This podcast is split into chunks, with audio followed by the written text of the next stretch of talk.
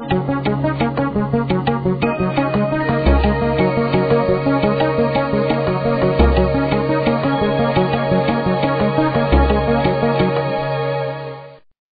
excited about giving this particular sermon. I've entitled it Jesus Our Peace.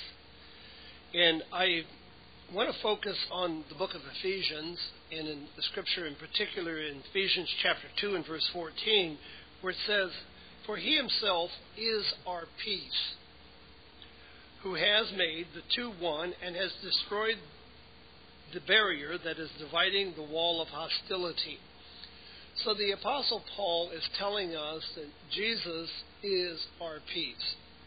And how important is that for us to understand and appreciate the peace that we have that comes from Christ?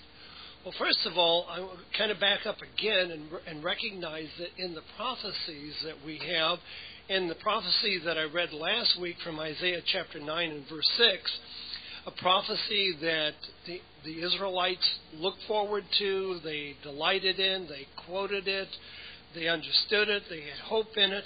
But not only they, as, as we mentioned last week, the, the Samaritan woman looked forward to this as being their salvation. Simeon looked forward to it as being the salvation of Israel.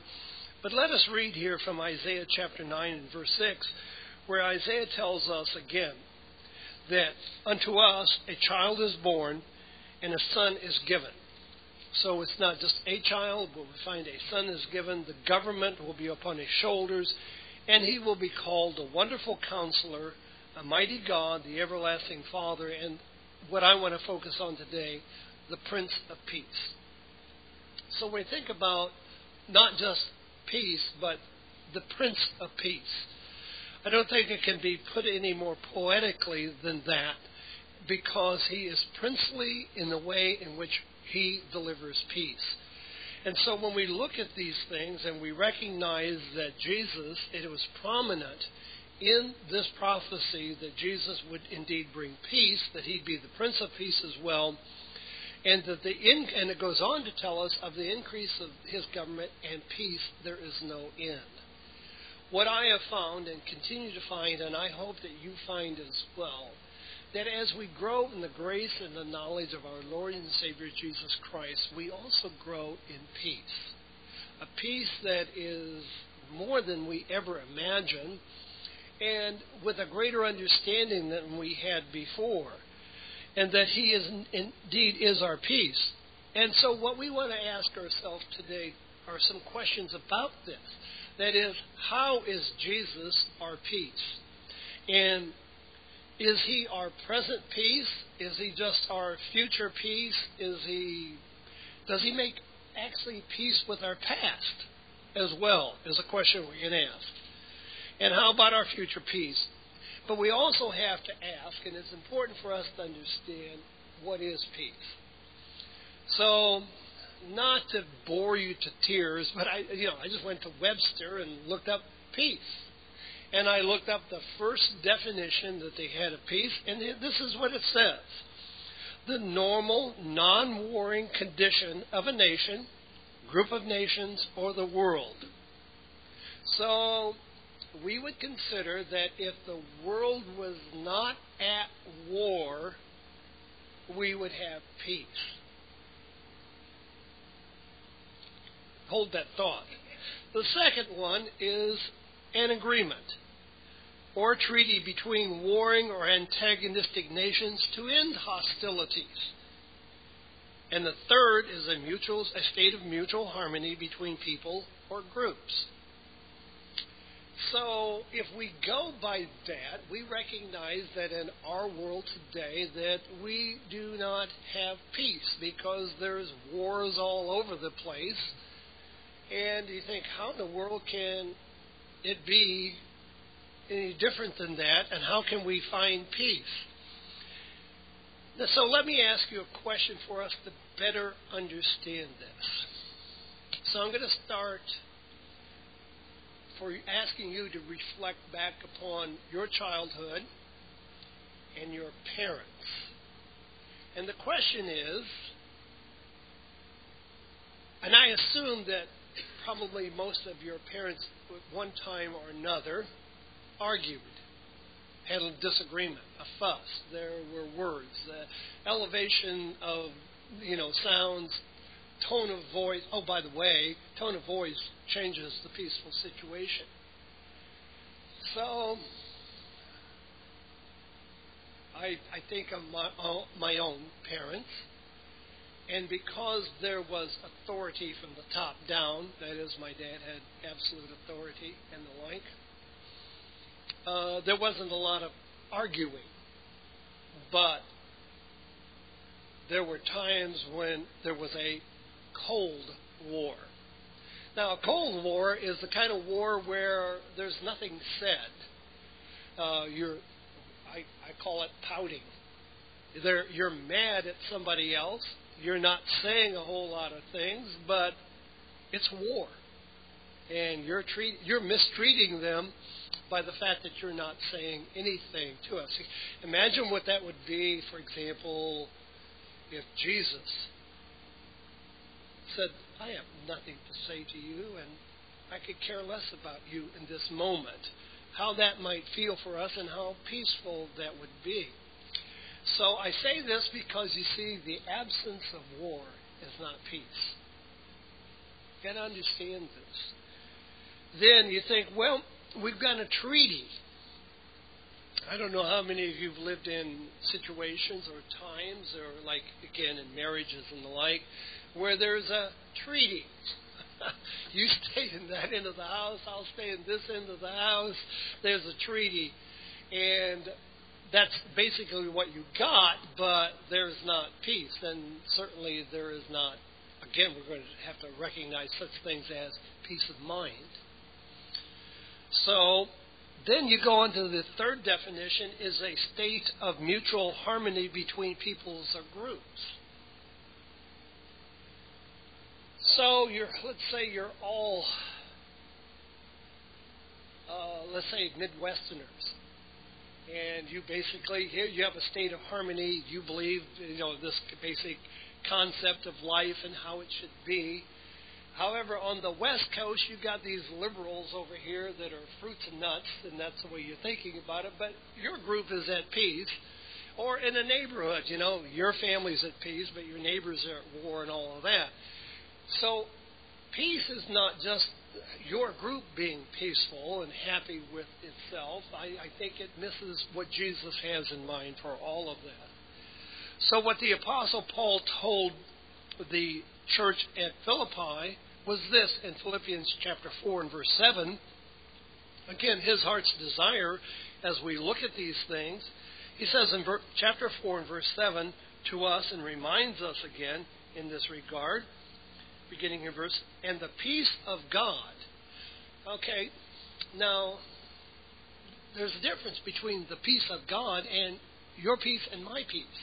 I can be real happy with myself, and if everybody would do things the way I want them and the way in which I want them at convenient times, it would be a lot more peaceful. Um, man, the the grandkids were running around all over the place yesterday, and last evening they were yelling and shouting and all of those things, and they were having a great time.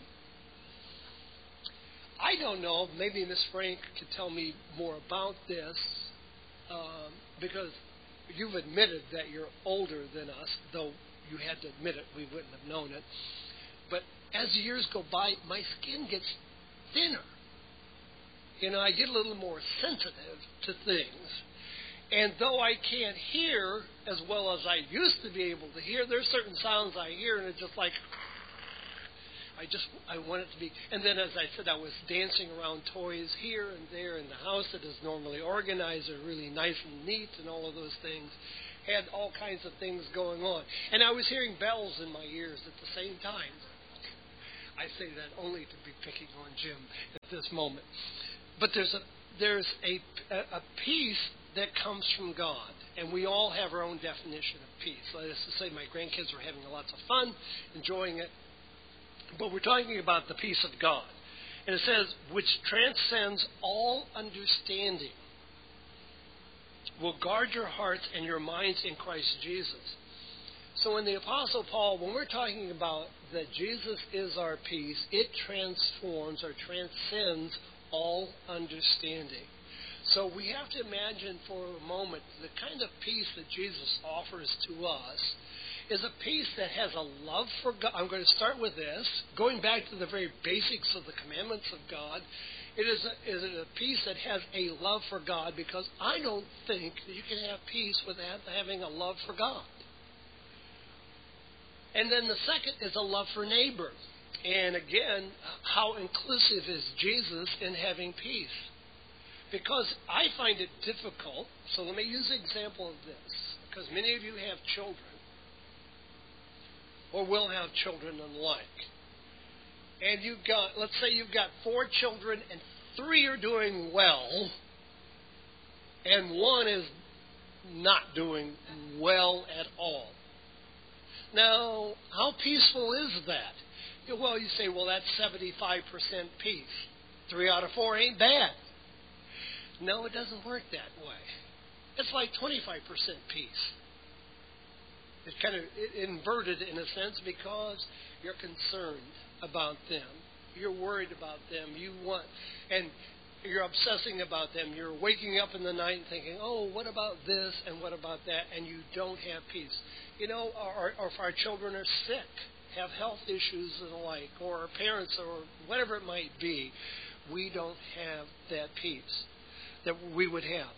But when we understand about God, and we have an understanding about God, and we have an understanding about God's plan and God's purpose and what God is doing, we have a peace. It's a different peace that comes from God. Now, then the question we have to ask is that how has God made peace possible for us?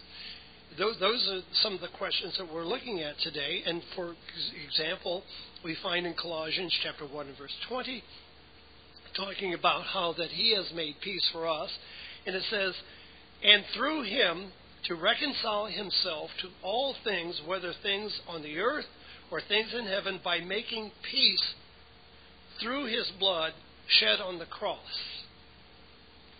Now, it's important for us to understand Jesus' peace that he gives to us. So let's take a look at how people view this and how that a incorrect view of this does not bring peace. It's telling us that through the blood of Christ on the cross and all that, that He brought us peace. What we what we hear and sometimes think, and we do not have peace. And I remember this statement being made to me, coming you know in church and all of that. And actually, it was a question that was asked of me at baptism. Oh, oh, oh, I was counseling for baptism. And the question to me was well, Steve, who killed Christ? That was easy enough for me. I said, the Romans. Wasn't the right answer. That's not the answer they wanted. The answer they wanted, and the answer that I lived with for years and years and years and years, was I killed Christ. If I were the only person on the face of the earth, he would have had to die for me. So the end result in your thinking is you're responsible for the death of Christ. What is the reality? Here I am, Lord. Long before we ever came along, He chose to give up His life. And here's how Jesus then brings us a peace. He says to us, Look, this is part of the great plan that my Father and I have put into place to help you to understand. And what I want you to know is I gave up my life willingly for you. I don't want you to live all of your, your life with this nagging unsettling lack of peace that you have because you think you did this to me. No, I chose to do this. And there's in that changing, this is what I think that Jesus would tell us, and what the Bible does tell us, that before the foundation of the world, he died for us. He was willing to do that. As he told the authorities there, you can't take my life. I give it up and, and I take it back it changes our relationship with Jesus and the peace that we can have. You think about Old Testament Israel and the Passover, again, the passing over our sins. But, you know, the next day we're still back in the same boat again. And when we recognize the difference between a Passover and a communion, that we have communion, that we have a relationship with, with Christ, it changes. And this peace that is made through the cross. Wow, think about the, for example, some of the things that the cross brings us peace. It brings us peace with Jesus in this sense. Father, forgive them. They don't know what they do. As opposed to, imagine this, you're going to get yours. You did this to me, and all of that. Imagine living with that. This, this understanding that Jesus, even on the cross, in his great pain, asked his Father and prays for us, forgive us. And it gives us a sense of peace that we would not have otherwise. He is actively bringing peace to us in ways that sometimes we don't understand. The peace that Jesus brings us by being born a child and living among us, and the example that he modeled for all of us, brings us a sense of peace. Brings us a sense of peace, for example, if you were a leper and he heals you, if you were a prostitute and he forgave you, and, and, he, and he reminds you, I don't condemn you for this, but go and sin no more. If if you're Peter and you deny him and forsake him, Jesus gives us incredible peace that we wouldn't know otherwise. His humanity that he shows to us and all the things that he did, did for us. Because you see, Christ and the cross are essential to our peace and who he is and what he has done. Without Jesus, people cannot know the peace of God that is given to us through him. Now, what did the angels say? You think about in a world where we're very concerned about aliens coming and, and the like. When Jesus was born in, in Luke chapter 2, and we give us a, this example again of his birth, and we talked about it last week. But in verse 13, we find it, it reminds us of this. Uh, in, in Luke chapter 2, let's see here, verse 13. I've got to get the right chapter. Suddenly, a great company of heavenly hosts appeared with the angel praising God and saying, Now, again, the message says, again, something that is peaceful. Glory to God in the highest, and on earth peace to men in whom his favor rests. You think about, again, peace on earth to men in whom God's favor rests. This is the message that we get from a magnificent multitude, great multitude of, of heavenly hosts that are singing a song, and it's like you think uh, you're so awestruck by it, you would be in fear, and they were in fear, and yet the message is one of peace. Now, but not only does that not stop there, Jesus himself tells us in John chapter 16 and verse 33, he himself gives us this admonition and, the, and understanding. He says, I have told you these things so that in me you may have peace. In him we have peace. Told them what things? That he's telling them things that are going to be difficult for them. In the future, they're going to be scattered. This is going to happen and that is going to happen. I'm telling you this in advance so that in me you will have peace. In this world, and this is important for us to understand because we have expectations. In this world, you will have trouble. That appears to be a pretty accurate prophecy for us all. We have our difficulties in this world. But take heart. Again, a peaceful statement and, and commentary on who Jesus is. Take heart. I have overcome the world. Now, as opposed to Jesus saying to us, I have overcome the world, and you must do exactly all the things that I have done. I, you know, what is ahead of you is for you to overcome the world, you must be nailed to the cross. You must die this death.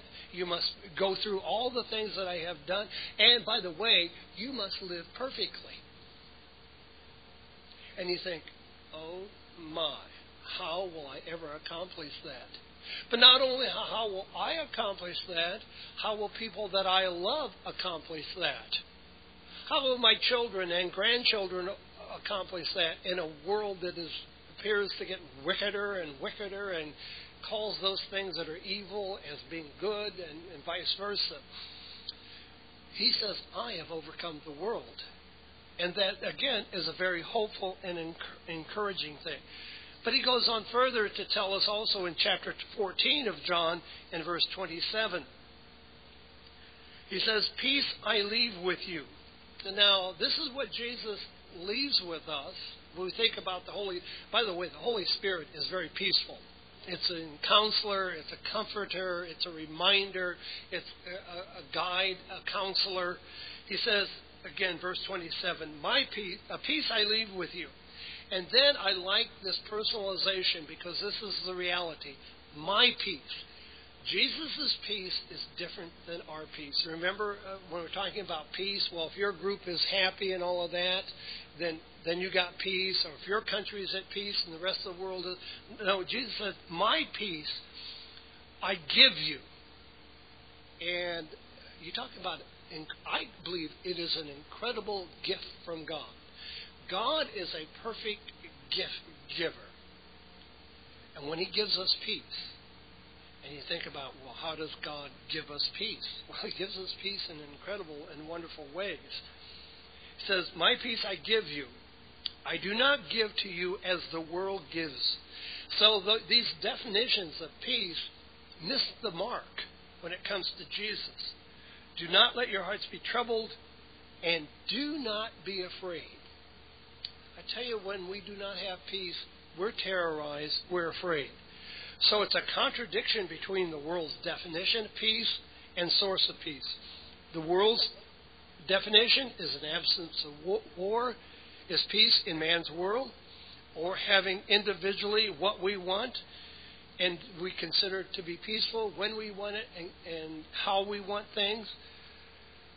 The thought that we can have peace our own way and again, in our own heads and mind, we, we can be a bit crazy and have peace. Or that we can do nothing and have peace. That's not what Jesus tells us. Jesus tells us, for example, in the Sermon on the Mount, blessed are the peacemakers. We have a responsibility in making peace, and there's a joy in knowing how Jesus made peace and being gracious. Living in a world and not being part of it. There's an incredible tension there. But Jesus is the perfect model of that. And as I've read from Colossians 1, verse 20 through 22, it is the peace through the cross that he has made. So for us, for example, we have peace with God because we know certain things about Jesus, and Jesus is our peace because we know that we are redeemed we know that we are forgiven. And we, we also know that how forgiven are we? Completely forgiven. We know that we are reconciled. We know that we are friends of Jesus. We know that Jesus loves us. We know the Father loves us. We know that Jesus shares truth with us and He is the light of the world. We, we have peace in this regard. As Austin mentioned in his prayer over the offering, we know that we have salvation. We know that we're on an incredible journey and it gets rocky and it gets scary and all of that, but we have salvation because there is a Lord and Savior. We know that we have a high priest who dwells in heaven who makes intercession for us and knows us and knows our frame and our weaknesses and invites us to come. Come before his throne boldly with grace. And then so we have peace because Jesus is our peace. He is our intercessor. He between us and the Father. And that we know this, and, Paul mentions this in this way in Colossians 3, verse 15. We have the peace of God that rules in our hearts and minds. So when we read the book of Ephesians here, and I want to just briefly touch on these scriptures and the like in Ephesians chapter 2, here are some of the things that we see in Ephesians 2 that gives to us peace that the Apostle Paul is writing to them. In, in beginning here in chapter 2, and we'll actually begin in verse 11 and 12 because this is where we have been. This is where we return to from time to time. But here's what Paul says Therefore, remember that formerly you were Gentiles by birth. Now, he's talking to a group of individuals, you know, they, they weren't part of it. But again, we need to be reminded that we've acted as that, as he says, called uncircumcised by those who call themselves of the circumcision that is done in the body by the hands of men. Remember that at that time you were separate from Christ. And while we were yet sinners, we remember that, that Christ died for us. You're excluded from citizenship in Israel and foreigners to be the covenants of promise, without hope and without God in the world. So that's a terrible place to be, without hope and without God in the world. But then he says to us, But now, in Christ Jesus, you who once were far away have been brought near through the blood of Christ. And this is what the blood of Christ does in the way that Jesus sacrificed. He draws, he says, If I'm lifted up, I will draw men unto me. And we are drawn to Christ. And then we're reminded not only this, and it gives us peace, that no one can come to Christ, woe, except this is the Father's involvement, John 6, verse 44, except the Father draw him. We are drawn to Christ we enjoy being in His presence. So that's peaceful to know that. That we're made near by the blood of Christ. We now know that our sins are forgiven. But also, this is important, we also know that the sins of others are forgiven. Because without knowing that the sins of others are forgiven, this the, the idea of me and me alone does not go very far. This is one of the beauties of what God has given to us. He gives us marriage, and in marriage we have a partnership. And we're not alone.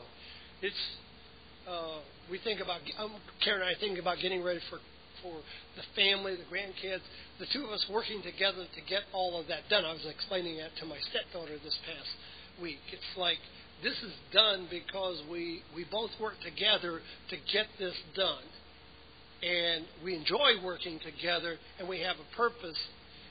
And even though I say that I'm thin skinned and sensitive and all of these things, there's a reason to do that.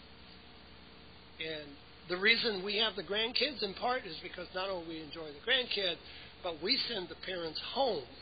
After our gift for them on Christmas is you go home, leave the kids, enjoy a weekend by yourself. And what you're going to hear is silence and peace and all that. Oh, by the way, in this whole process, don't forget to treat each other real good during that period of time. Don't go home with, oh, I, you know, I can't stand you and all that, because people do those kind of things, get into a tude.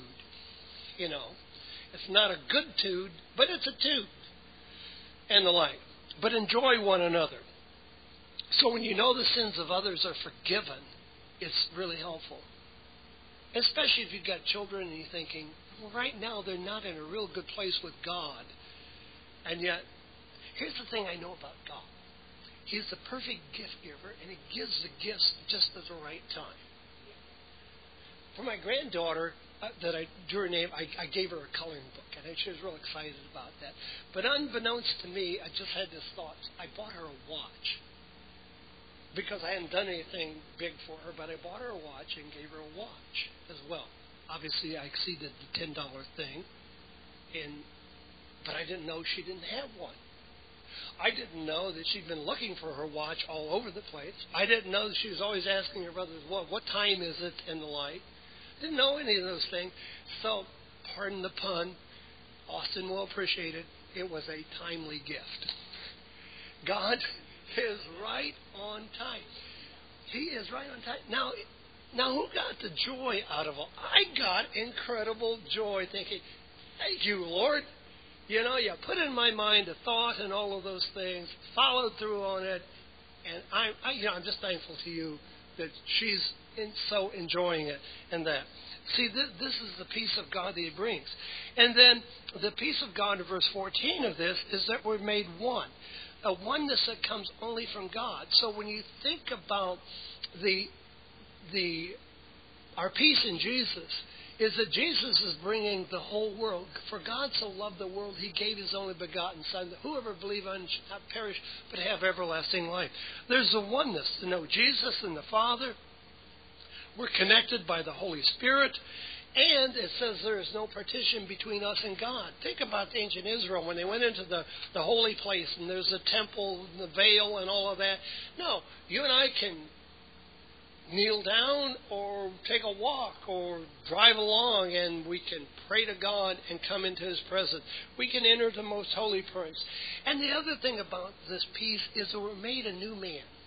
It goes on verse 15. It says, You're a new man. This is nice to know, and it brings peace when you're made new. Living in the will of God with the commandments of Christ, loving one another as He has loved us. That's, that's a new person. And then it tells us in verse 16 the fullness of reconciliation. And I know I've used this term time and time again, and it's my version of all of this, but it's what makes sense to me. When I think of reconciliation, I think, and, and this is totally ridiculous, but you think of your worst sins, past or present. Hopefully they're past, but they may be present and or the future. But anyway, you think and you sit down, as it were, with Jesus. You're cross from one another, and you look the Lord in the eyes, and He looks you in the eyes, as He did with Peter. And His eyes, and His heart, and His hands, and His words say, I have nothing against you. Not only do I have nothing against you, I love you. It will melt you like butter. I mean, it's it's peace. So how in the world can we be invited to the Lord's Supper and feel unwelcome?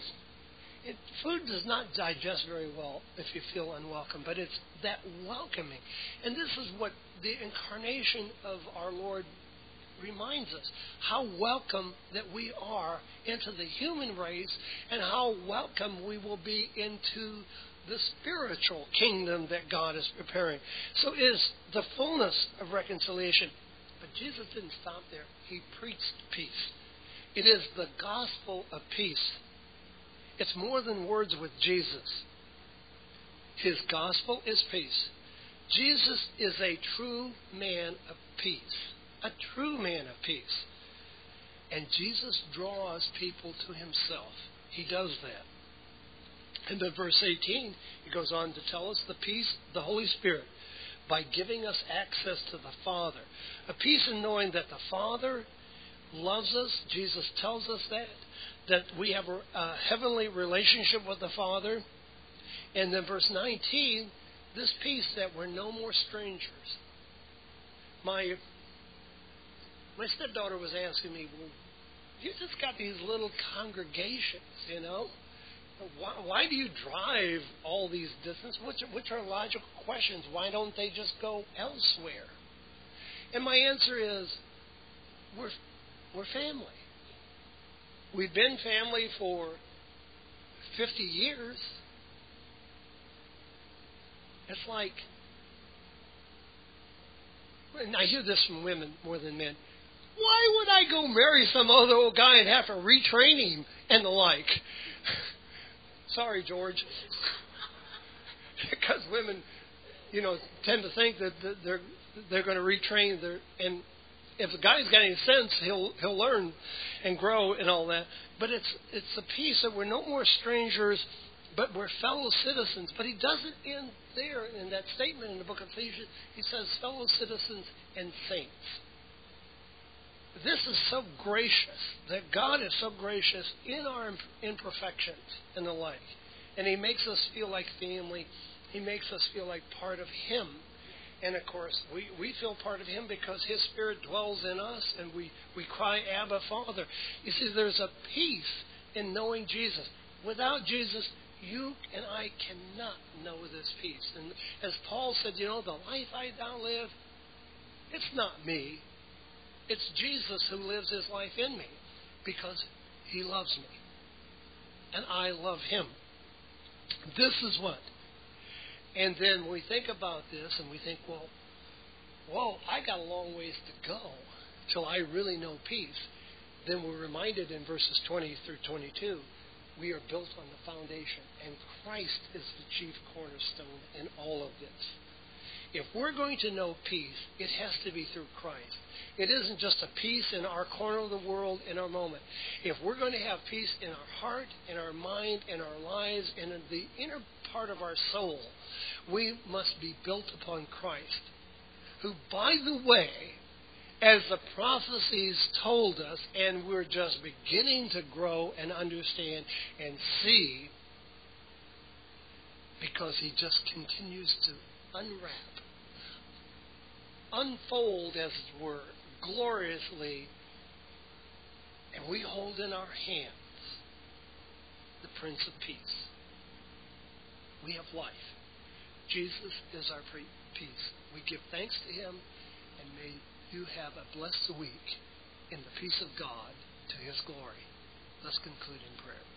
Father, we thank you very much for the peace that you give to us, for the love, the caring, and the sharing, in spite of our imperfections, Father in heaven. We have hope. We have, Father, that through Jesus Christ, who is the incarnate Lord, who is Lord of Lords and King of Kings, and truly is the Prince of Peace. In his name we give you thanks. Amen. Feeling the blues today or tired of life already? Do you have questions about life or need spiritual advice? The Worldwide Church of God is located in Fairfield, Santa Rosa, and Modesto, California. We welcome everyone to attend our worship services with us every week at the times listed on your screen.